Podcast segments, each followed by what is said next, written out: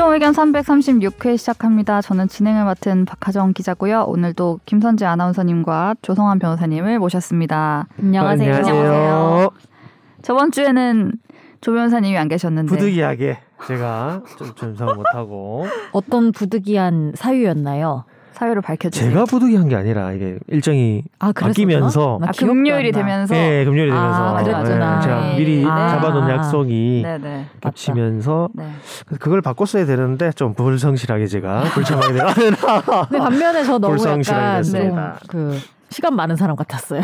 왜 왜? 약간 항상? 되는 느낌, 뭔가 묘하게 모든 아니에요. 요일이 되는 느낌. 그 네. 그런 이렇게 약속을 정할 때 그런 사람이 한 명 있으면 얼마나 이 마음이 진- 나는 이때도 돼. 막 근데 거 나는 있잖아요. 또 매일 되는 것도 아니거든요. 그러니까 근데 약속 잡을 때 항상 되긴 해 또.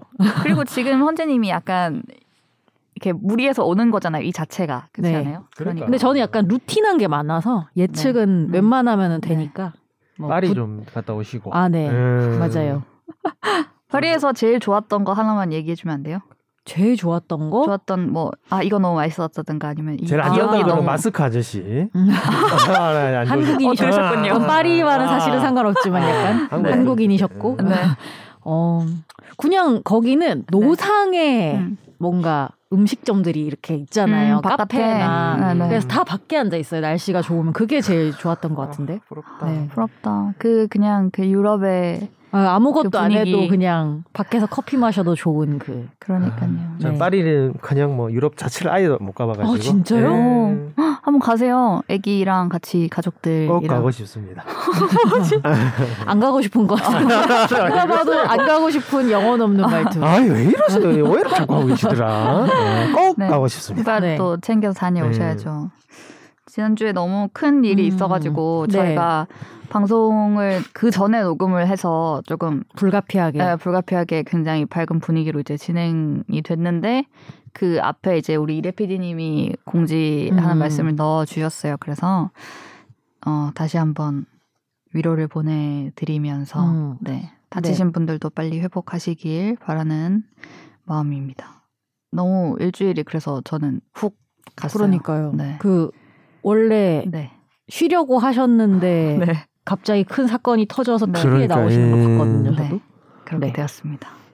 근데 한 달이 건너면은 정말 음, 너무- 많은 사람이 많을 정도의 숫자여서 사상자가 너무 그러니까요. 많고 예. 다 아유, 참. 젊은 친구분들이 있어서 그리고 저도 뭐 이제는 30대가 되었지만 20대 네. 생각해 보면은 뭐 저희 때는 할로윈 같은 거는 없긴 했는데 사실 그 골목은. 정말 많이 가는 그냥, 그냥 딱 골목 보면 보이는 있잖아요. 아는 골목이니까. 음. 저도 20대 때 진짜 많이 갔던 네. 골목이어서 너무 익숙하니까 그게 그리고 여튼 도시에 사는 사람들은 누구나 그런 상황에 사실은 처할 수 있는 거라서 좀 생각을 못 하죠. 근데 이런 음. 일이 그 번화가에서 서울 그런, 어, 한복판에서 서울. 한복판에서 네, 마음이 무겁습니다. 그래서 오늘 집중하러 음. 네, 저희가 집중 탐구에서. 네. 관련된 쟁점들을 몇 가지 다뤄보려고 하고요. 우선은 조성환 변호사님의 지난주 못하셨던 지지난주도 못한 아, 그죠. 뭐 3주 만에 음. 조성환 변호사님의 댓글을 읽어드립니다. 어, 아, 예. 이 톤이 돌아왔어. 약간 그 시감이 상륙작전. 느껴지면서. 아, 예. 지난주에도 정석 네. 변호사님께서 어. 노르방디 상륙작전 네, 되게 되게 열심히 그 하시려고 하시는데 성대모사 하셨어요. 네. 변호사님 따라 하려고. 안 하셔도 되는데 따라- 그러면서 예. 따라갈 수 없었다. 예, 댓글을 읽어드립니다. 네. 골룸의 니가 가라 내가 할까님 60분 20초 부분 해당 의견에 동의합니다. 이거는 선재님이 아, 제 얘기였어요? 예. 처벌을 애초에 세게 하면 되지 않냐고 음, 한 엄벌이 말이었습니다. 차자. 아, 그렇군요. 네, 처음부터 성- 강하게. 아동 성 범죄자에 대해서 나도 기억을 못 하는 걸 제가 방금 찾아봤어요. 무슨 말이었을까? 짚어 주셨네. 네. 저는 어제 새벽 한 2시경에 들으면 다시 들으면서 네. 대단하시다. 우리 다들 왜 이렇게 고생하는 것 같죠? 네. 예, 팟빵의 백곰님 이번 주는 스케줄이 바빠 이제야 방송 들었네요.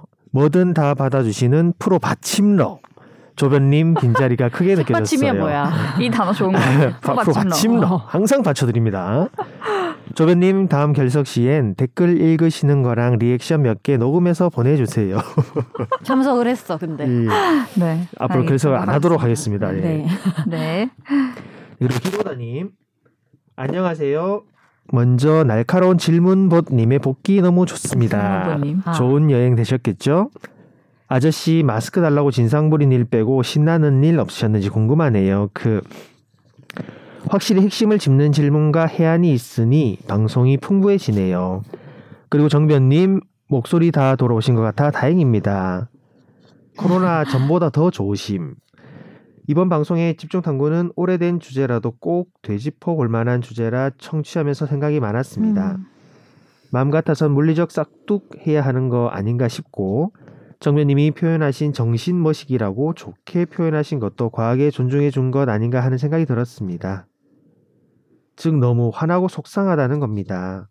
이슬람 율법에 대해 불호이지만 이럴 땐 눈에는 눈, 이에는 이라는 것을 꼭 대입하고 싶고 막 그랬습니다. 음. 이런 마음이 들죠. 왜 네. 항상 피해자가 훨씬 더 많은 정신적 재산적 손해를 감당해야 하는 건지 출근길인데 아침부터 정말 화나고 짜증나지만 좋은 주제 생각해 볼 만한 이야기 다뤄주셔서 감사합니다. 무탈한 한 주 모두 되십시오. 이태원 참사 희생자의 명복을 빕니다. 음. 네. 길게 이렇게 예. 감상을 남겨주셨습니다. 네. 네 그리고 또 니가 가라 내가 네. 할까님 우선 이태원 참사의 애도를 표하며 어제 있었던 박 땡땡 상황을 보며 몇 가지 느낀 점이 있었습니다. 박병화 상황인 것 음. 같아요. 네. 최소한. 네. 몇 해 전 조땡땡 때는 조두순 때. 네, 교도소 집업 집까지 이동 때 그리 유튜브들이 유튜버들이 난리를 쳤는데 더 심한 케이스인데도 법적으로 절차가 개선된 건 없다는 게 안타까웠습니다. 우선 유튜버들도 이걸 돈벌이 수단으로 느끼는 게 너무 충격적이었기에 이번에도 주변 유치원 어린이집은 장기적으로 사라질 것이고 원룸 주민들도 이사를 가는 상황이 벌어질 것입니다. 또한 퇴건 명령으로 타 지역을 다시 간다면 그 지역이 이슈가 되겠죠. 몇 해 경찰이 관심을 가지며 신경을 쓰겠지만 나중에 다시 재범이 벌어진다면 이런 상황을 또 지적하지 않을까 합니다. 이번엔 아무것도 없이 당일 주소지 변경에 지자체에 나중에 통보되는 구조는 뭔가 변경이 필요하지 않을까 싶습니다. 조두수는 그래서 당일 전부터 이슈에 대처한다고 임시 초소 등 중대 배치 등 진행했지만 거주지 분위기는 최악으로 갔죠. 더 위험하다고 생각되는 범죄자인데 당일 주소지 변경으로 새로운 지역의 이슈가 될 거라면 미리 대안이나 대처할 방법을 개선하는 것이 맞다고 생각합니다. 그 김근식 출소 후 나오는 보호시설이 대부분 경기도에는 반경 일반 주택가와 함께 있습니다. 법무부 관련 분들의 고생과 처우는 열악한 것도 문제지만 범죄자와 한 사회에 같이 공유하는 방법에 대해 한 번쯤 세부적으로 논의와 개선에 대해 생각해보는 시간이 필요할 것 같습니다. 모두 음. 건강하시고 다음 주 최종 의견도 본방사수하겠습니다. 음. 네. 진짜 이런 범죄자들이 또 이제 나오고 나오고 할 텐데 이럴 때마다 이런 논란이 빚어질 거라면 뭔가 생각을 좀 해봐야 될 것 같긴 해요. 이번에 그 박병화 나와서 그 동네에 가서 생긴 일도 혹시 보셨어요? 못 봤어요. 네. 그 이제 원룸인데 그 근처에 대학가 있고 이런 원룸인데 그 원룸 주인이 이제 그 박병화 부모님이 와서 아, 계약을 미리 했었나 엄마가 봐요. 뭐 했다라는 네, 것 어머니가 같다. 와서 계약을 했는데 이제 실제로 박병화가 사는데 어머니가 와서 계약을 하면서 뭐 위임장이나 내 아들이 살 거다 이런 말을 안 하고 음. 해서 그럼 이거를 취소할 수 있다라고 어, 그 계약 취소가 되나 보죠? 화성 시장이랑 이렇게 나서가지고 다 이거 취소하고 얘 쫓아낼 거다 뭐 음. 이런 얘기까지는 나오더라고요. 음. 그렇게 할 수 있나요? 이게 내가 살 게 아니라 딴 사람이 살 건데 위임장이나 뭐 이런 얘기 안 하고 계약을 하면 예. 이게 뭔가 고지를 똑바로 안 했다라고 해서 뭔가 쫓아내 명의가 다른 어, 느낌? 쫓아내 쫓아낼 근거?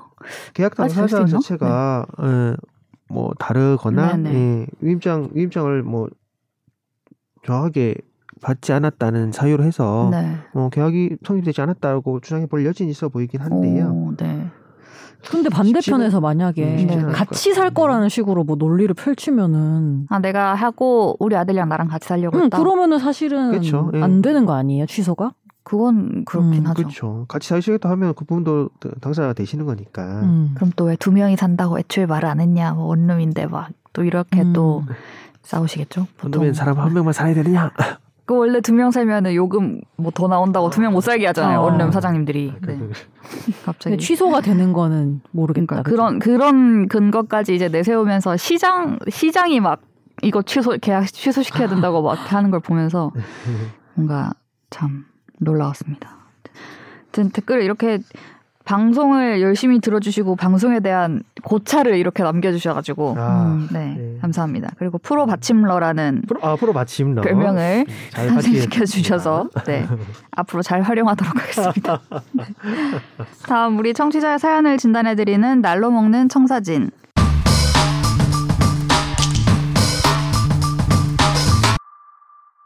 안녕하세요. 아마 다음 방송이 중대재해처벌법에 대한 이야기를 하실 것 같은 추측을 뒤로 하고 뒤로 하셔야 할 것 같습니다. 네. 법 관련 문의가 있어 질문드립니다.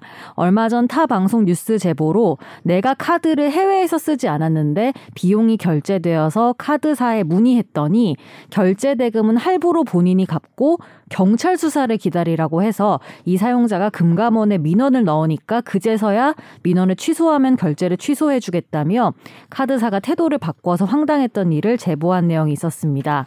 카드사의 잘못에 대해서 법률 설명을 듣다 보니 여신 전문 금융업법 제16조 5항 2호에 해킹 등 부정한 방법으로 얻은 정보로 신용카드가 이용된 경우 카드사는 카드 사용으로 생기는 책임을 진다라고 명기되어 있어서 피해를 입을 경우에 이 법으로 카드사의 권리를 요구해야 하는 것으로 안내를 했는데요. 이 법에 대해서 실제 판례 등 내용을 알고 싶습니다. 솔직히 이 법을 모르면 카드사는 사용자에게 먼저 결제하라고 안내를 할 것 같고 경찰 수사까지는 가야 이 환불을 받을 것 같은데요. 부정한 방법에 대한 증빙을 하기가 생각보단 쉽지 않을 것 같습니다.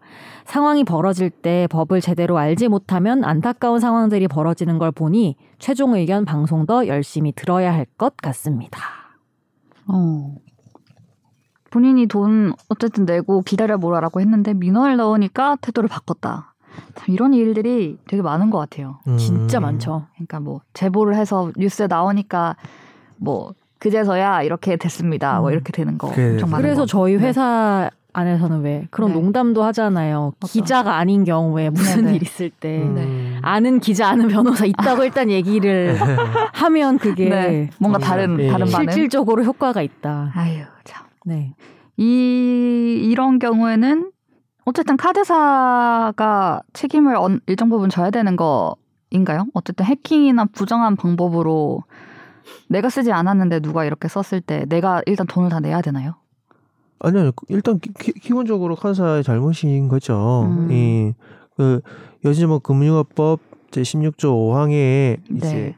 카드사의 책임을 지는 부분 자체에서 네네.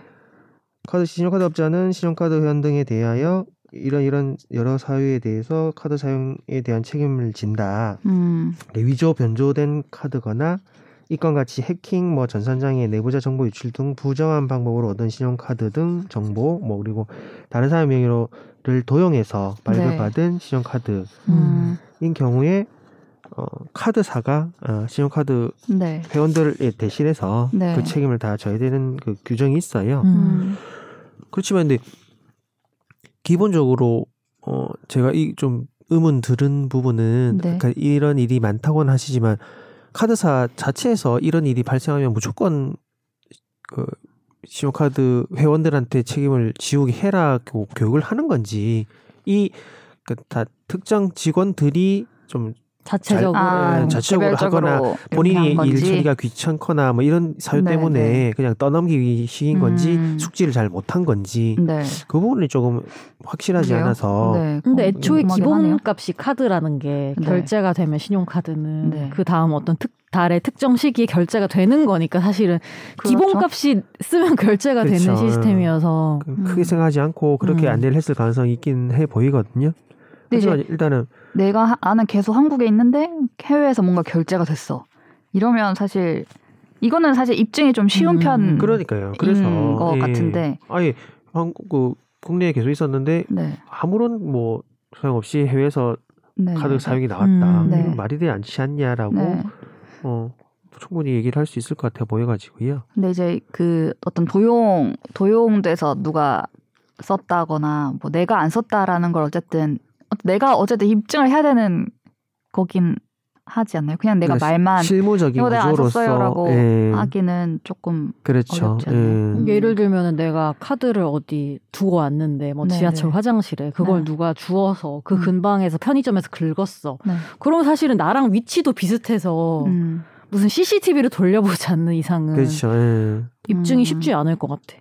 본인이 이제 카드 그런 경우에는 바로 카드 정지를 하고 내 카드 음. 이제 그러니까 이 카드는 내가 쓴 게 아니다라는 음. 걸 먼저 선 제시를 해야 될 테고요. 음. 이 건의 가- 그 경우에는 해외에서 네, 뭐 네. 전혀 사용할 수 없는 그런 음. 위치에서 사용이 된 거니까 음. 그런 부분을 미리 좀 말씀을 해주셔야 될 것 같아요. 네. 빠른 카드 정지와 음. 이게 내가 쓴 게 아니라는 거를 음. 빨리 해야겠네요. 분실했을 네. 때. 네. 그렇죠. 다음 2번 사연도 있습니다. 어, 뭔가 단계가 많은 사연인데 네. 들어볼까요? 안녕하세요. 지난번 최종 의견 법률 조언 지인에게 많은 도움이 되었습니다. 추가적으로 문의가 있어서 회신을 드리는데요.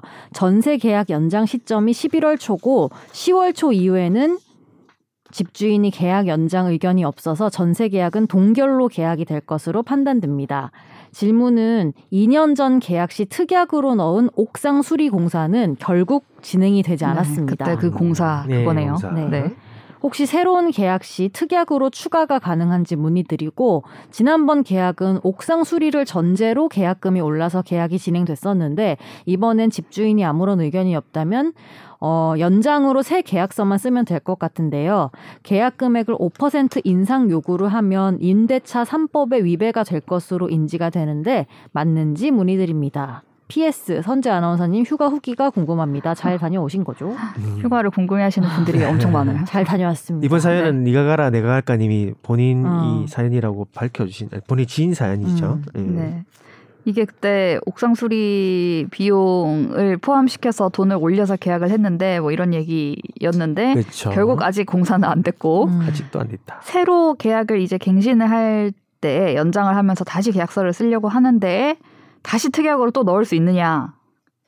이거는 뭐 합의가 돼야 넣는 거 아닌가요? 아 그렇죠. 하면 된다고 하면 충분히 너, 그, 네. 그 근데 지 연장 계약이기 때문에 네, 원 네. 계약에 원 계약 기간에 옥상 수리를 해주기로 그때 네. 결정했었던 것 같은데 기한 장애미 없이 네. 그 기간 내에 뭐 그때 안 해주셨으니까 음. 다음 기간에라도 해달라고 마- 말씀드리면 이 부분은 네. 충분히 특약으로 넣을 수 있을 것 같아 보이는데요. 집주인이 안, 하- 안 한다고 하면요? 아니 생각해 보니까 그냥 안, 해, 안 해야겠다고 옥상 수리. 안 하겠다. 네 그러면 아니 지난번 계약서에 있었는데 너가 이행을 하지 않아서 여기 자연스럽게 다시 들어가는 거 아니냐라고 이렇게 우겨서 넣을 수 있나요? 아 그렇게까지 우리가 넣을 수는 없을 것 아, 같고요. 그래요? 네, 뭐 오. 근데 집주인이 안 하겠다고라고 이중으로. 하면 네. 근데 이게 계약서에 특약으로 안 들어간다고 해서 수, 수선 의무가 없어지는 게 아니니까 오, 예, 특약이- 그런가요? 지금 이 상태가 네. 어, 사용, 사용 수익하기가 조금 뭐랄까 아예 불가능한 정도는 아니겠지만 음. 조금 어려운 상태로서 계속 수, 수리를 해달라는 식으로 네 네. 누수가 있고 한 그런 상황이니까 이게 특약이 없더라도 임대인이 음. 수선해 줘야 될 의무로 보이거든요. 어. 예, 특약과에 무관하게 네네. 무관하게 이제 옥상 수리를 해줘야 되는데 그때 말씀드린 것처럼 의무가 임대인에게 있고 수리해 달라고 계속 얘기를 하고 요청할 수 있지만 그 그 금액 자체를 뭐 계약금에서 넣고 빼고 뭐 그런 부분 개념이 아니라 어. 본인이 수리를 만약 한다면은 네. 통상의 필요비 정도로 해서 음. 들은 비용을 청구는 충분히 가능하고 음. 그건 수시로 가능하거든요. 네네. 임차인에게는 그 필요비 상환 청구권이라고 해서 필요 뭐라고요? 필요비 상환 청구권 필요비 상환 이- 청구. 네. 일단은 뭐 임차물이 사용 수익하기 좀 어려운 상태라서 그걸 바꾸고 뭐 음. 어, 수도를 고치거나 뭐. 이런 식으로 옥상 수리는 좀 대, 대규모 순이어서 음. 오히려 유익비 상환 청구로도 볼 수 있을 것 같긴 해요. 뭐 그- 그렇게까지 어, 불가능한 수준은 아니겠지만 네. 필요비 상환 청구권이라고 하면 임차 기간 동안 자기가 쓴 거를 즉시 즉시 계속 청구를 할 수 있거든요. 어. 이렇게 돈을 음. 받을 수 있고 유익비 상환 청구권이라고 하면 무슨 비요? 유익비 유익비. 예, 그건 상환 또 다른 거군요. 청구권은 네. 이제 그 임차물을 어, 어떻게 보면 수선해서 개량을 해서 좀 더 좋은 상태로 만드는 아. 그런 정도의 금액이 들면 그건 네. 이제 사용해 하고 그 비용이 세- 발생했을 때 바로 청구는 못 하고 어. 임대차가 종료했을 때다 네. 통틀어서 한 번에 청구해서 받을 수 있는 아. 유익비 상환 청구권 그리고 필요비 상환 청구권이 음. 별도로 오. 있어요. 약간 실비 처리하는 느낌이다. 아. 그렇죠, 그렇죠. 예, 그래서 이거 없으면 지금 예. 집에 난리가 날 것 같아서 그러니까, 고치고 예. 달라고 하고 그 이런 약간 거랑 필요비 네. 상환 청구권이랑 필요비랑 유익비의 중간 정도의 입장인 것 같은데 음, 어느 정도의 누수가 있는지 사용 네. 수익을 못하는 정도인지에 음, 따라서 네. 먼저 고치시고 그 비용을 청구도 가능하니까 네. 예. 근데 항상 이런 거의 문제는 시간이 걸린다라는 맞아. 그리고 진짜 해줄지 안 해줄지를 알 수 없다라는 그리고 내가 그냥 너무 답답한 마음에 내가 막 돈 내서 고치면 안 해줄 수도 안 있으니까 해줄 수도 사실은 돈 안 줄 수도 그 필요비를 안 주고 막 버티면 어. 야. 소송이죠. 법무부의 어, 문제. 근데 근데 그것도 그것도 애매한 게 이 사람이 내 네.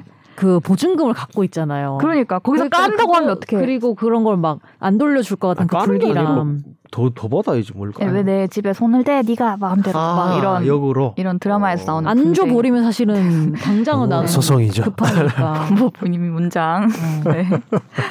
그리고 제가, 질문이 제가 했습니다. 나 같으면 근데 이 정도로 사연 보내고 네. 오래 하- 했으면 내가 집주인이면 난 해줬어. 나도 해줬을 것 같아. 어, 더 이상의 어떤 에너지 낭비하는 게 힘들어서라도 난 너무 해줬을 것 피곤한 같아. 일이잖아요. 어. 사실 이게 막 찾아오고 해서 해주니 안 해주니 하는 게. 근데 그러니까 어. 더 피곤하게 해야겠죠. 네. 집주인을. 그리고 계약 이제 연장을 되는데 돈을 올릴 건지에 대한 좀 우려가 좀 있으신 것 같아요. 지금 그냥 새 계약서만 쓰고 돈은 그대로 하면 될 것 같은데 음. 5% 이상 인상 요구를 하면 임대차 3법에 위배가 되나요?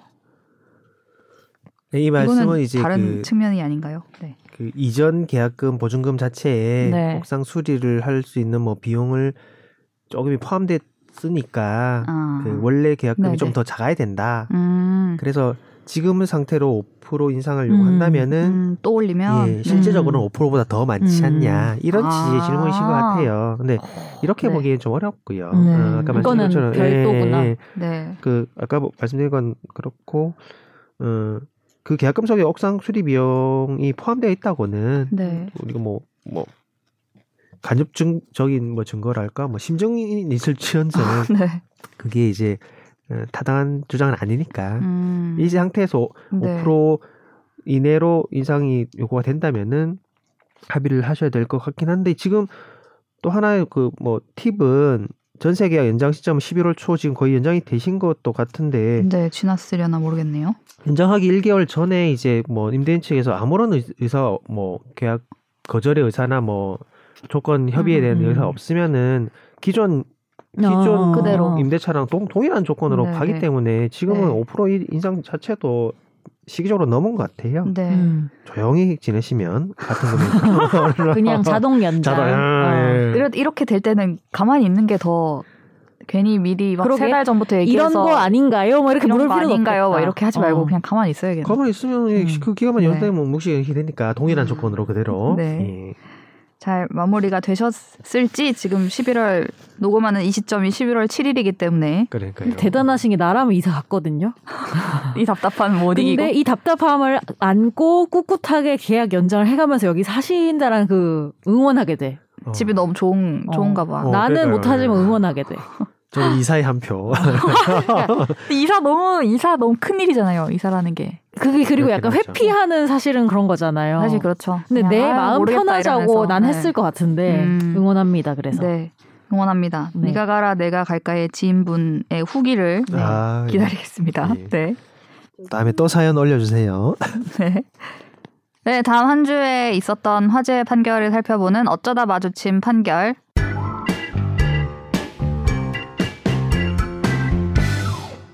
(2017년) 국토교통부 장관은 공무원 A씨에 대한 중징계 의결을 중앙징계위원회에 요구하고 직위 해제 처분을 내렸습니다.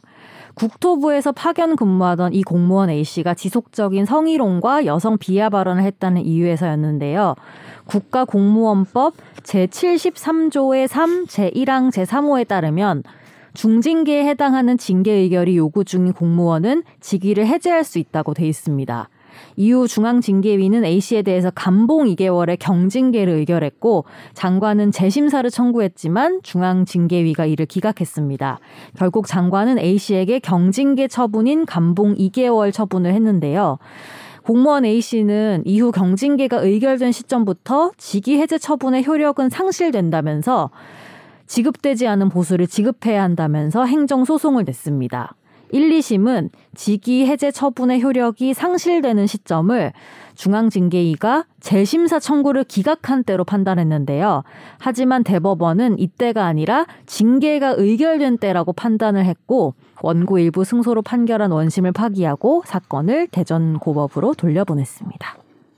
복잡합니다. 아. 이게 돈이 걸려 있는 문제가 그렇죠. 되는 거죠. 네. 직위 해제가 해 직위 해제 효력이 없어지는 시점이 언제인가? 네, 그렇죠. 그러면 자기가 뭐 과장이면 과장으로 돌아가서 이렇게 음. 그렇죠. 이 월급을 받을, 월급을 수, 받을 있는 수 있는 때가 되니까 처음에는 국토부 장관 측 그러니까 징계를 한 사람은 징계 처분이 내려진 시점에 효력이 상실된다라고 설명을 했었는데 음. 아유 어렵네요. 네. 일단 네. 중징계가 나올 줄 알았던 거지. 예. 음, 근데 중징- 경징계가 나와버린 그렇죠. 거죠. 상황 자체는. 예. 징계위에서는 경징계가 네. 나왔고 국토부가 재심사를 청구해서 네네. 이게 아니다 해서 다시 중징계 쪽으로 갈 수 있는 여지를 열어놓고 갔는데 또 기각을 해버리니까 음. 네. 그또 한두 달 후에 경징계인 감봉 이결 처분을 어쩔 수 없이 한 음. 상황 네. 6개월 차이가 있죠. 음. 네. 2018년 2월부터 8월까지 네네. 국가공무원법 73조의 3 제 1항에는 이제 직위해제라는 게 명확하게 따지자고 하면은 직위를 부여하지 아니할 수 있다라고 법률상은 규정돼 있고 음. 이제 뭐 직무 수행 능력이 부족하거나 근무 성적이 극히 나쁜 자 그리고 파면 해임 강등 또는 정직에 해당하는 징계 의결이 요구 중인 자 이네 음. 가지 징계가 이제 중징계에 해당하거든요. 네. 이 네 가지 징계 의결이 요구 중인 자 그리고 형사 사건으로 기소된 자 그리고 특정 뭐 금품 비위 성범죄 등 좀 높은 비위 행위로 감사원 수사나 뭐 조사를 받고 있는 네. 이런 사람들에 대해서 직위 해제 그 즉 직위를 부여하지 아니할 수 음. 있다라고 규정되어 있는데 거의 모든 공무원들에 대해서 이런 저 징중 중징계 의결 요구나 뭐 어떤 비위가 있고 뭐 기소되고 하면 바로 이제 직위 해제를 하죠. 일단은 네. 직위를 이처뭐 재판이나 뭐 징계 의결이나 이런 네네. 부분들이 어 날 때까지 일단 일을 하지 말고 기다려 봐라. 음. 네네. 예, 직위는 넌 없다. 뭐이 일종의 이 자체도 약간의 그 침입적 처분이 해당하는 부분인데 어그 이 직위 해제 처분의 효력이 유지되는 종기 끝날 때. 예, 네. 끝날 때가 딱 언젠지가 지금까지 판단이 없었던 걸로 보여요. 대법원 첫 음. 판단이라고 하는데 재판부가 이제 하시는 말씀은 직위 해제는 이제 뭐 징계랑 법적 성질은 다르지만 음. 음. 그 여러 측면에서 해당 공무원에게 직간접적으로 불리한 효력을 발생시키는 침입적 음. 처분이다. 그렇죠. 불리한 그래서 거니까. 직위해제 네. 요건 및 효력 상실 소멸 시점 등은 문헌에 따라 엄격하게 해석함이 음. 원칙이다. 이렇게 판단을 하셨죠. 불리하지 않게 해석해 주라는 그렇죠, 그렇죠. 취지네요. 여기서 우리가 아는 게 뭐지? 몰라요. 인도비오 프로레오. 아. 뭐였지? 아, 노래, 노래. 뜻이 프로레오. 뭐였- 뜻이. 뭐였죠? 뜻이 기억이 안 나요. 아, 그 의심스러울 때는 아, 피고인의 피고인의 이익으로. 이익으로. 죄형 법정주의, 노래만 기억나. 명확성의 원칙. 어, 이게 방향으로. 이게 유추, 그 확장 해석 금지. 암기로 네. 학습하는 것의 문제입니다. 아, 노래로 좀 기억이 나지 않습니까? 노래만 기억나. 노래만 pro reo. 기억나고 안 문제를. 풀 수 있는 답은 기억이 안 나. 불리, 네. 불리하게 유추 확장 예. 해석을 하지 말아라. 그렇죠. 라는 음. 뜻으로. 국- 국토부 네. 장관님께서는 이제 뭐 일단은 중징계를 네. 원해서 아까 말씀드린 것처럼 음. 이렇게- 직위해제를 했지만 음. 중앙징계위에서 경징계로 가야 될 네. 것 같다라는 식으로 끝나니까 음. 다툰 또 다툰다고 재심사를 청구를 음. 했지만 대법원은 이제 재심사 청구를 하지 않은 경우도 있으니까 그렇죠. 재심사를 청구를 음. 안 하면 바로 그때부터 직위해제 처분 효력이 상실되는데 재심사 음. 청구를 했다고 해서 그 기간이 길어져서 이제 침입적 처분인 이 어, 직위해제 처분이 계속 유지가 된다는 거는 어떻게 보면 형평의 원칙 그러면 음. 어 형평성이 없다. 음. 이 재심사 청구를 안 한 사람은 왜 더 불리해지느냐? 음. 뭐 이런 음. 의미로서 이제 그렇겠네요. 판단을 하신 것 네. 같아요. 그리고 음. 특히나 국가공무원법 아까 제 73조의 3 2항 자체가 규정이 이제 제1항에 따라 직위를 부여하지 아니한 경우에 그 사유가 소멸되면 임용권자는 지체 없이 직위를 부여하여야 한다. 음. 어, 이렇게 경쟁률가 의무 나왔으니까 규정이- 예. 바로 해야 되는 거구나. 바로 바로. 예. 그래서 그 부분이 이제 평등 원칙 위반으로 판단을 하신 것 같아요. 음. 지속적인 성희롱과 여성 비하 발언을 했는데 중징계가 나오지 않았다. 감봉 네. 2개월이 나왔다. 네. 그러니까 이게 판단이 좀 이상해요. 네, 어쨌든 속 이상합니다. 직위 해제 처분의 효력이 언제 끝나는지에 대해서 명시적으로 밝힌 최초의 판결이라고 음. 대법원에서 네. 참 이렇게 뭐 다양한 사안이 많아서 항상 법보다 다, 다이나믹한 현실이 그러니까 벌어져서 이렇게 판단을 하게 되면 그 사안에 대한 첫 번째 판결이 이렇게 음. 되는 거잖아요. 최초의 판결. 근데 이런 일로 이제 싸우는 분이 있으니까 이거에 대해서 최초의 판결을 했을 텐데 참 그러니까 직위여제의 효력이 언제까지 가는가에 음, 그러니까요. 대해서 아, 이분도 합니다. 적극적이신 분이네. 공무원도 그러니까 저도 그렇지 않아요? 그, 그, 이런 사유로 이런 징계를 그러니까 받았지만 나의 권리를 찾겠다라는 이 어떤 대여섯 살 월급. 받는 뜨시려고 한 거 아니에요? 하려고 이 끝까지 네. 한 거죠. 음. 예, 끝까지 네. 몰아들고. 뭐 물론 월급 중요하지만 이제 아, 권리니까 뭐 당연히 네네. 찾을 수는 있지만 이제 본인의 잘못이 이렇게 있으셔서 이런 대단하기는 하다 의지가. 네. 대단하다. 네. 알겠습니다. 네, 저희 지난 일주일 동안 많은 분들의 마음을 또 아프게 했던 사건에 대해서 얘기를 한번 해보겠습니다. 집중 탐구.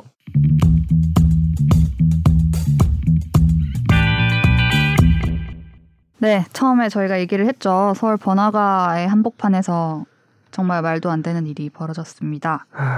헬로윈을 즐기기 위해서 주말 밤 거리로 나섰던 사람들이 이태원의 한 골목에서 압사 사고가 이제 빚어져서 지금 156명이 숨지는 네, 참사가 벌어졌는데요. 저희가 오늘 이 최종 의견에서는 이 사고를 일으킨 것으로 지목이 되면 뭐 법적인 책임을 물을 수 있는지에 음. 대한 부분과 지금 또 큰 축으로 돌아가고 있는 게 경찰이 왜 처음에 빨리 대응을 하지 못했냐라는 문제가 계속 나오고 지적되고 있기 때문에 그럼 그 경찰에 대해서도 책임을 물을 수 있는지 이 두 가지에 대해서 크게 얘기를 나눠보려고 합니다. 먼저 사고가 발생하고 뭐 저희도 계속 뉴스를 했지만 몇몇 증언이 계속 나왔어요. 누가 밀자고 했, 밀자라고 했- 음. 하면서 밀었다고. 밀어 밀어. 네, 밀어 음. 밀어라고 하는 말이. 네, 그런 말을 들었다라고 하는 사람이 여러 명 있고, 어, 그 사람들이 가리키는 몇몇 또 증언이 토끼 머리띠를 한 일행이 그랬다라는 사람도 있고, 뭐 외국인 몇 명이 그랬다라는 사람도 있고, 토끼 머리띠를 쓴 여자가 그랬다라는 사람도 있고, 막 음. 이렇게 몇 명이 이렇게 지목이 되는 사람들이 있어요. 근데 이제 경찰은 뭐 CCTV나 SNS 영상 같은 걸 토대로 이제 그렇게 지목이 되고 민 것으로 보이는 사람들을 최대한 찾, 찾아서 일단 진술을 들어보고 상황을 재구성을 해보겠다라는 입장이고요. 형사처벌 여부는 그때 가서 얘기하자라는 상황입니다. 만약에 정말 민 사람이 있다면 확인이 된다면 한 뭐 세네 명이 이렇게 밀어 이렇게 해가지고 밀었다. 그 사람들한테 법적으로 책임을 물을 수 있을까요? 어떻게 보세요? 근데 그 이 사건 이후에 네. 언론에서 나오는 뭐 학자들 인터뷰나 그 네네. 네. 이론 적으로 그런 걸 연구하시는 분들 얘기를 네네. 들어보면은 사실은 사실상 못한다라는 음. 여튼 이게 그런 식으로 상황이 흘러가 버리면은 네. 특정 뭐가 원인 음. 이라기보다는 가해자가 있거나 네. 어떤 그 군중이 그냥 네, 벌어지는 그런 일이어서 네. 찾아도 처벌을 하기가 쉽지 않고 음. 그 사람이 가해자나 원인이라고 보기도 어렵다라는 식으로 얘기를 하는 걸 봤거든요. 그 음. 음, 그런 의견이 있을 수 있고 네. 막그 그 의견도 이 의견 타기당하죠. 예. 정말 딱 다 어느 시점에 뭐 10시 뭐 15분에 지금 뭐 신고와 발생 시각이라고 얘기를 하고 있는데 10시 14분 30초에 뭐 예를 들어서 이 파란 옷을 입은 이 사람이 밀어서 이게 다시 시작됐어. 이렇게 우리가 결론을 낼 수 있는지도 사실 그러니까 그것도 사실 밝히기가 쉽지 않아요. 밝히기가 쉽죠. 네. 왜냐면 꿀렁꿀렁 이렇게 그러니까. 사람들이 음. 막 이렇게 하는 과정에서 뭐 얘도 힘을 가했을 수도 있고 저 사람도 이렇게 힘을 가했을 수도 있고 이게 막 음. 같이 섞이는 과정에서 이게 벌어졌을 수 있는데 음. 이 사람이 정말 밀었다. 확인이 됐어. 근데 이 사람 때문에 다 사고가 다 났어?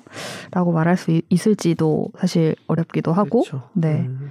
어떤 형법에서 음, 이제 네. 어떤 범죄를 이제 판단할 때 네. 행위자가 이제 그 개체가 다이렉트로 1대1로 해서 네.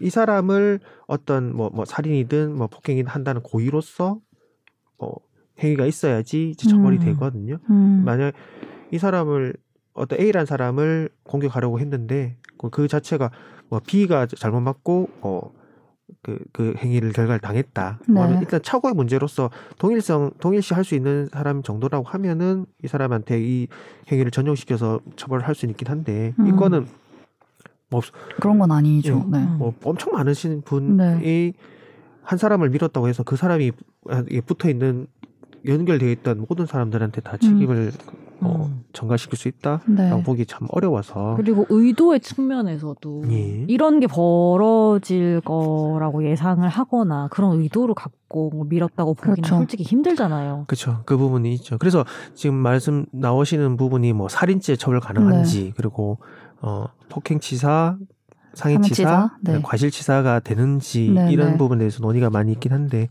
가장 중요한 범죄인 살인죄라고 음. 했을 때 살인죄로 처벌을 만약에 된다고 하는 경우에는 고의가 있어야 되는데 음. 과실에 의한 음. 살인은 그냥 과실치사일 뿐이니까 네. 이 고의가 있어야 되는데 확정적으로 이 사람을 죽이겠다는 생각으로 민 사람은 없을 테고 그렇죠. 그 상황에서 여기서 그 논의돼야 될 부분이 미필적 고의라고 해서 미필, 죽을 수도 있겠다. 내가 그렇죠. 딱 음, 의의가 네. 딱 죽을 수도 있겠다라는 네. 정도의 생각을 가져야 돼요. 그... 어렵게 얘기한다고 하면 이것도 나는 음. 증명하기가 굉장히 어려울 것 같아. 어렵죠. 증명하기 어, 어렵고 맞아요. 본인이 음. 만약에 정말 그런 생각을 했더라도 음. 자기가 진술을 그렇게 해야 되는 거잖아요. 그리고 그렇죠. 내, 여튼 내심 의사야. 너- 근데 그 그날의 것이고. 상황 자체가 네. 사실은 그 누구도 그런 일이 벌어질 거를 예상을 못했기 때문에 그렇죠. 음. 그러면 의도 의도하지는 않았어. 그러면 과실치사, 과실치상 이런 부분은 어떻게 음, 과실적으로 보세요? 포섭 자체는 네. 가능할 텐데 아까 말씀드린 것처럼 이게 인강에 있는 건지 음. 아 네. 이 행위로 인해서 네. 저 사람이 죽을 수 있는 그 이- 인과관계, 네. 상당 인과관계가 있는지는 별도 또 따져봐야 어. 되니까. 어쨌든 음. 과실로 인하여 사람의 신체를 상해에 이르게 한 자, 뭐 사망에 이르게 한 자인데 과실이라고는 쳐도 이 행위가 정말 죽게 했는지 음. 그렇죠. 예, 이 연결고리가 정확하게 나와야 예, 된다는 그건 거죠. 다른 단계의 문제, 그런데 문제라서. 그거는 법에 어느 정도 돼 있어요. 그 처벌이.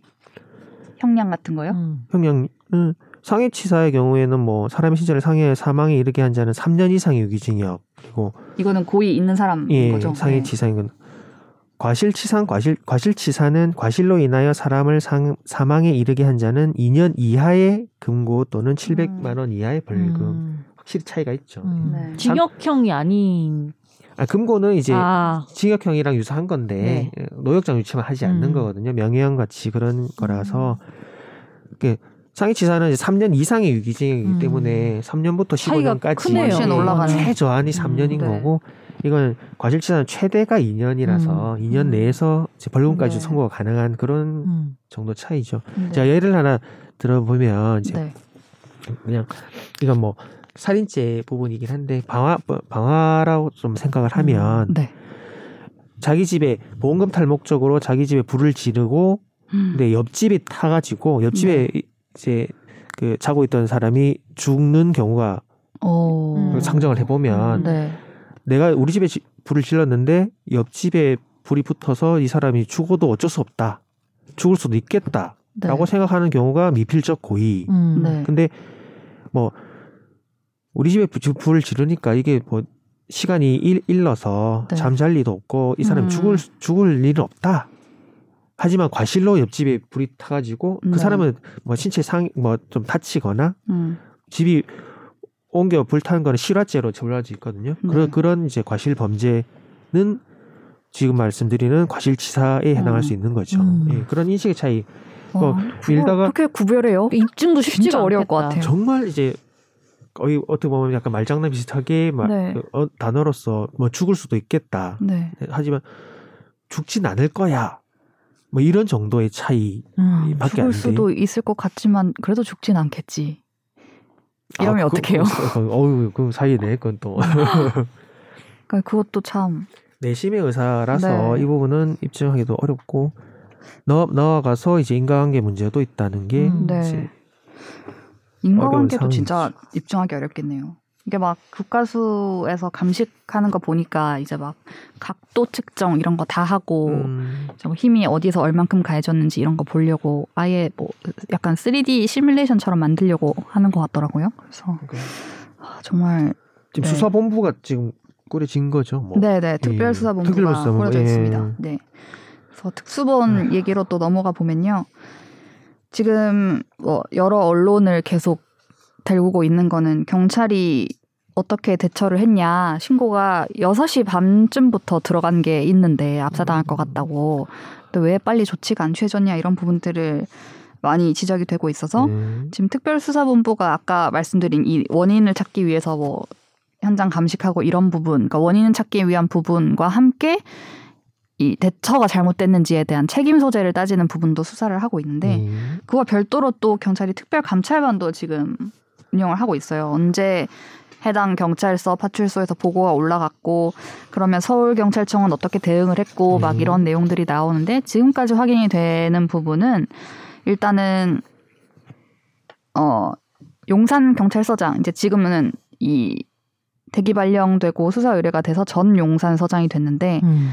어전 전이시죠. 네, 이제 전이 되죠. 새로 예. 부임을 예. 또 하셔가지고 바로 냈죠. 그럼. 네네 바로 바로. 됐죠. 음. 그래서 이 서장이 삼각지역 인근에서 집회가 있었고 그 8시 반에 끝났는데 현장에 이태원 파출소 도착한 거는 밤 11시 5분이다. 그러면 삼각지역에서 걸어가도 2, 30분인데 왜 이렇게 시간이 오래 걸렸냐. 뭐 이런 얘기들이 나왔던 거고 상황을 이제 감찰반이 파악을 해보니까 이제 용산경찰서 근처에 가서 밥을 먹고 밥을 못 먹었으니 집회 관리 때문에 밥을 음. 먹고 그 소식을 듣고 이태원으로 이제 넘어가는데 차가 너무 막혀서 일로 돌아가고 절로 돌아가고 절로 돌아가고 시도를 계속 하다가 한 1시간을 보냈다는 거예요. 아, 그래서 결국? 걸어서 근처까지 가서 걸어서 11시에 도착을 했다. 근데 완전. 근처도 아니었지 않나요? 근데 이제 그 삼각지. 삼각지역까지는 일단 뭐 차가 그렇게 음. 막히진 않았고 녹사평역까지는 아니, 인근에 그러니까 갔다고 걸어서 간 것도 네.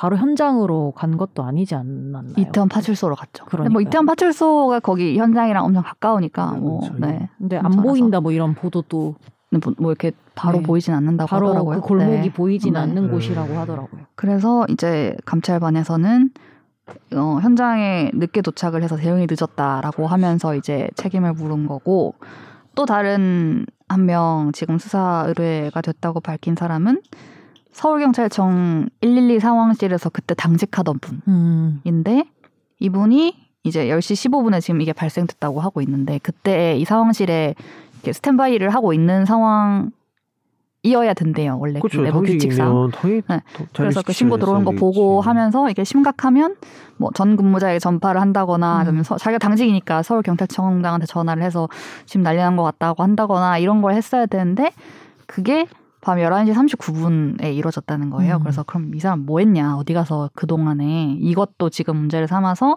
음. 상황 보고 지연 책임을 물어서 지금 수사 의뢰를 하겠다라고 한 상황인데 뭐 구체적으로 아직 특수본에 이거 서류를 다 꾸려가지고 무슨 혐의로 수사 의뢰 이렇게 한 건 아니에요. 그러니까 수사 의뢰를 하겠다라고 지금 한 상황이고 그럼 이럴 때 지금 언급이 되는 게 직- 자기들이 해야 될 일을 제대로 안 한 거니까 그쵸. 직무유기 아니냐 라고 하는 부분과 업무를 똑바로 안 해서 사람을 죽게 했다. 음. 라고 해서 업무상 과실치사 이런 부분들이 거론이 되고 있는데 음. 이 직무유기라는 게 되게 그 말 자체는 직무를 유기했다. 유기했다. 어, 직무를 제대로 안 하고 내, 내버려 두고 내팽개쳤다. 그냥 이렇게 생각하면은 아 이분들이 열심히 안 했네라고 생각해서 되는 건가라고 했는데 이게 되게 좀 어, 까다롭다고 해야 되나요? 엄격하지. 예, 아. 엄격하더라고요. 예. 네. 근데 그런 거에 비해서 처벌 수위가 되게 네. 높진 않던데 또. 형량이요? 그 까다로운 거에 음. 비해서 제가 그렇죠. 느끼기에는 예. 1년 이하의 징역이나 금고 또는 3천만 3년 이하의 자격 정지. 음. 아, 물론 누군가에겐 그게 센 처벌일 수도 아, 그렇죠. 있지만 네네. 다른 그런 범죄들에 음. 비해서 제가 느끼기에 뭔가 예, 숫자로는 예, 네. 그렇죠. 그렇게 느낄 수 있으시죠. 이게 직무를 유기한다는 거가 예전에 세월호 때 이제 진도 VTS 진도에서 관제센터에서 이제 사람들이 당시에 막 이제 참사가 나니까 또 막 CCTV 돌려가지고 어떻게 근무했길래 이게 그쵸. 빨리 대응이 안 되냐 막 예. 이렇게 찾아봤을 거 아니에요. 그때 이제 모니터를 안 보고 뭐 엎드려 자는 사람도 있었고 뭐 신문 보는 사람도 있었고 막 그랬던 상황이 있고 또 2인 1조로 서야 되는데 그냥 한 명은 쉬러 가 있고 한 명이 보고 약간 이런. 이렇게 예. 됐던 상황인데 이때도 직무유기는 무죄가 나왔어요. 그렇죠. 그때 당시에 직무유기죄에서 직무를 유기한 때에 대한 그런 판단 자체가 네. 공무원이 법령 내규 등에 의한 추상적 성실 의무를 태만히 하는 일체의 경우에 성립하는 것이 아니라 음. 직장의 무단 이탈, 직무의 의식적인 포기 등과 같이 국가의 기능을 저해하고 국민에게 피해를 야기시킬 가능성이 있는 경우를 가리킨다라고 좀 네. 엄격하게 좀 봤어요. 그러니까 아예 직장을 이탈해 버리거나 아예 음. 의식적으로 그 직무 자체를 포기 내지는 방임하는 정도에 이르러야 음. 적극적으로 이런 부작위를 해야 된다. 네. 이런 그런 취지로 음. 엄격하게 좀 판시를 하셨죠. 그냥 그러니까 좀 게으르게 하는 것 정도가 아니라 아니고, 예. 그거는 이제 적절하게 직무 수행을 못한 거 정도인 거지 음. 의식적으로 나 이거 오늘 안, 안 한다 하겠다. 그렇죠. 예. 이렇게까지 아니면은 안 된다라는 거인 거죠. 그렇죠. 되게 기준이 높은 것 같아요. 그러면 뭐랄까 업무를 하긴 하는데 이것도 참 기준을 세우기가 어려울 것 같긴 근데 해요. 그래서 저는 네. 이게 직무에 따라서도 또 그것이 낳는 결과가 정말 크잖아요. 그렇죠. 어떤 직무를 네, 그러니까 하느냐에 따라서 예를 들면 이게 네. 진짜 당장 뭐 엄청 시급하고 안전과 네. 관련된 그런 거 그렇죠. 당장 네. 문제가 벌어지는 직무가 음. 있을 거고 음, 아니면은 솔직히 살짝 유기를 해도 음. 큰 탈이 일어나지 음. 않는 직무도 있을 텐데 저는 이걸 일괄적으로 막 음. 직무 유기라고 묶어놓는 거 자체가 조금 음. 그러니까 이거는 시간을 두고 할 문제겠지만 법적으로 제가 느끼기에는 네네. 이런 특수한 직무에 있어서는 좀 더 강하게 처벌하고 좀더 음. 책임감을 지울 수 있는 책임을 지울 수 있는 게 필요하다라는 생각이 음. 들더라고요. 그렇죠. 그러니까 뭔가 관제를 하고 계속 상황을 음. 지켜보고 막 이렇게 해야 되는 업무일 경우에 뭐 항공 관제사 뭐 음. 이런 그렇지. 분들의 경우에는 계속 보고 있어야 되고 참상할 수 있는 근데 이런 이런 거고 또 있어서는 그렇지 않은 뭐 예를 들기 지금 생각이 나지 않지만 그렇지 않은 예를 들어 30분 졸았을 때 그렇게 크게 음. 타격이 없을 수도 있는 업무라면 그거를 근데 다 네. 같이 묶어 놓는 게 조금 음. 근데 이 판단 기준에 따라 볼 때 이게 전 서울 용산 서장님이랑 이 뭐냐 당. 당직이셨던 네네. 상황관리관이 조금 다른 것 같아요. 아 이, 그래요. 음. 이 상황관리관분은 그 거기 당직실에 계속 계셔야 되는 부분인데 사라진. 거잖아요. 네네. 그게 어떻게 보면 직장의 무단 이탈이랄까 뭐그 어. 자리를 지키지 못했다는 걸로 포섭할 수도 있어 보이긴 그렇지 한데 왜냐하면은 이분은 거기 있으면서 뭐 졸았거나 이게 아닌 거 네네. 사실은 아예 없었던 없었다는 거니까. 얘기라서 네, 없었어서 예. 그럼 그 거기 있었던 그 팀장이 왜 보고를 빨리 안 한 거냐? 아니면 막 불렀는데 얘가 이 사람이 안 온 거냐? 이거는 예. 이제 지금 더 음. 살펴봐야 그렇죠. 될 부분인데 이 공간에 될 없었던 건 맞아요. 음. 그러니까요. 네, 그 부분이 네. 이 판에 비추어 보더라도 음, 어느 정도 좀 포섭 가능성이 있지 않나라는 그렇군요. 네. 생각도 드는 음. 정황이 있거든요. 네. 업무상 과실치사가 더 형량이 센가요? 제가 업무상 과실치사는 안 찾아봤네. 영화사 과실치사가 아마 더 높을 겁니다. 이 아, 중위보다는 네. 그래서 또 이 업무상 과실치사를 적용할 수 있는지에 대해서 역시 세월호 참사 때 구조에 나섰던 해경 1, 2, 3정 그 배의 정장님은 업무상 과실치사가 유죄가 나왔어요. 그때는 뭐라고 설명을 했냐면 이제 그 유죄라고 여, 여러 가지 행위들이 있잖아요. 이 사람이 이때 구하지 않은 거, 이 사람이 이때 뭐안한 거, 이거 행위별로 다 따졌는데 이제 유죄라고 판단한 부분을 잠깐 제가 소개를 해드리면 승객이 빨리 퇴선하지 않으면 익사할 수도 있다는 거를 예상할 수 있었다. 이 사람이 예상할 수 있었고 퇴선 유도 조치를 했다면 퇴선할 수 있었고 승객들이 그리고 퇴선을 유도하고 하는 것이 막 훈련을 해서 내가 막 배우는 게 아니라 해경이라면 당연히 알고 이행해야 되는 음. 것이었다. 그래서 이 사람이 그걸 하지 않은 것은 업무상 과실이다. 이렇게 판단을 음, 했던 전례, 판례가 있습니다. 그렇죠. 네.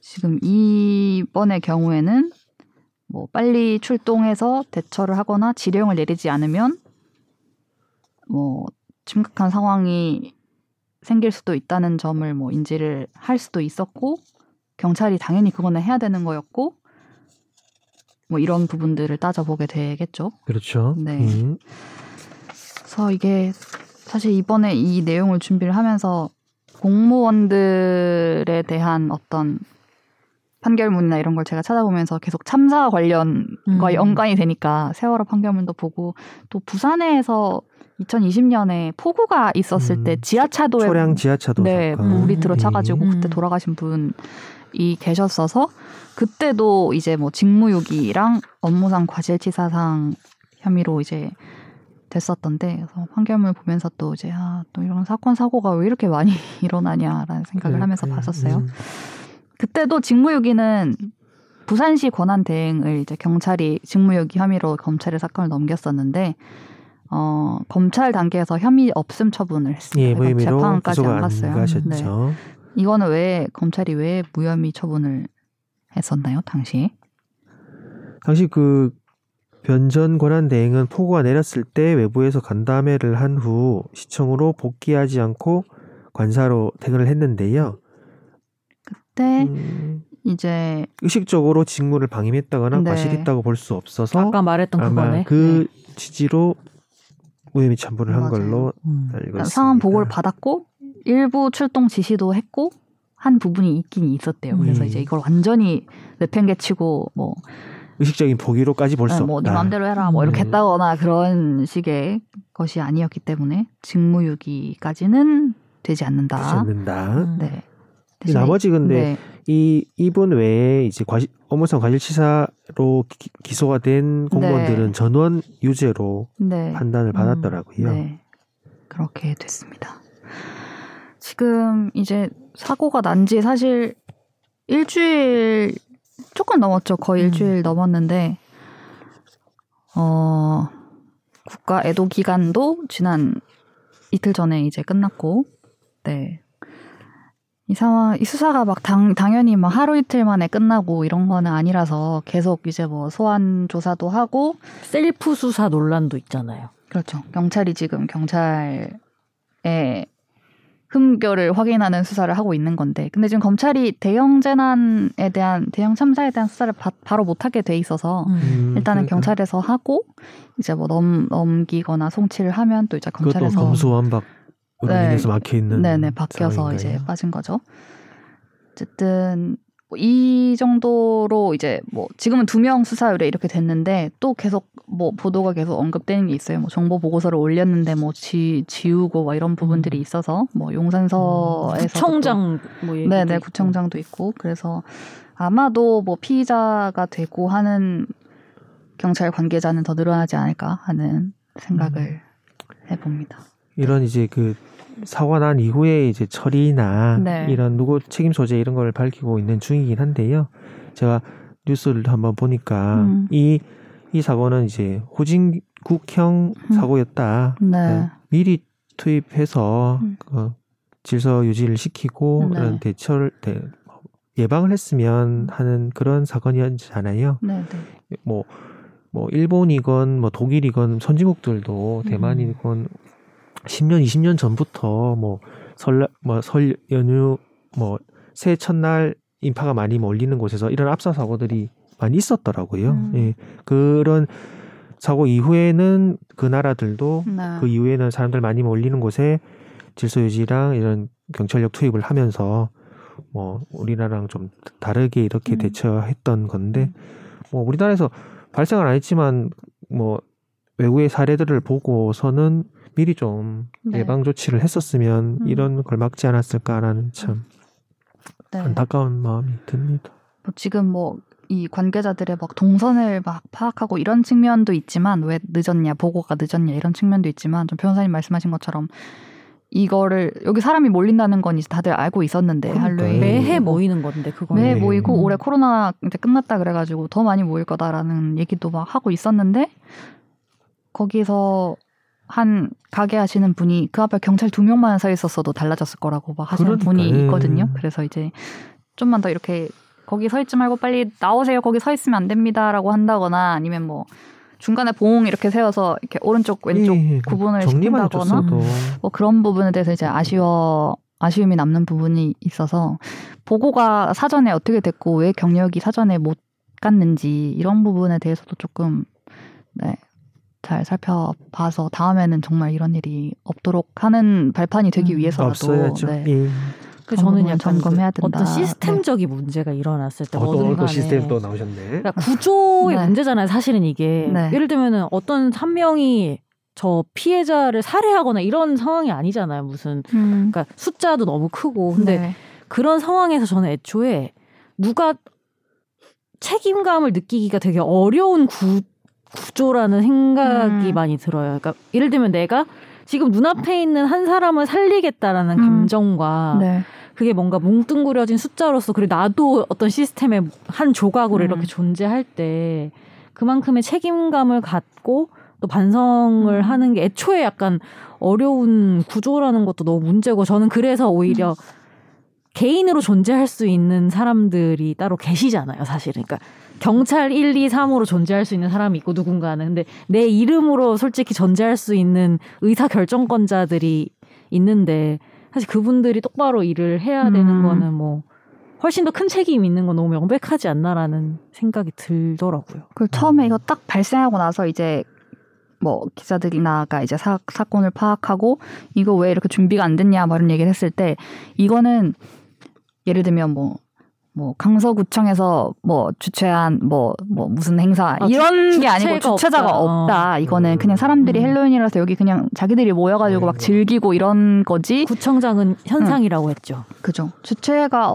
주최자가 없어서 주최자에게 안전 그 책임 의무가 있는데 음. 주최자가 없고 그냥 사람들이 모인 거니까 다 이런 식으로 얘기를 해가지고 주최자가 없으면 더 누군가는 더 큰 주체 어, 챙겨야 되는 그런 게 거죠. 있지 않느냐라는 얘기도 이제 나오면서 음. 근데 결국엔 거죠. 이런 네. 거에서 주체가 없을 때는 결국에는 지자체와 경찰이 음, 그런 발언이 진짜 음. 직무유기 같은 현상이다. 뭐 의식적인 도끼가 거. 네. 음. 행사가 아니라고 이제 음. 말씀을 하셔가지고 네 그렇습니다. 오늘 음. 이것저것 이야기를 나눠봤는데 이게 뭐 단순히 며칠 가고 끝날 사안이 아니기 때문에. 예. 어떤 문제가 있었는지를 뭐 기자들도 계속 점검하고 찾고 뭐 이런 상황이고 음. 뭐 가족들도 당연히 며칠 만에 이게 뭐 마음이 정리되고 이런 일이 아니기 때문에 음. 네. 근데 저는 약간 그런 생각도 들었어요.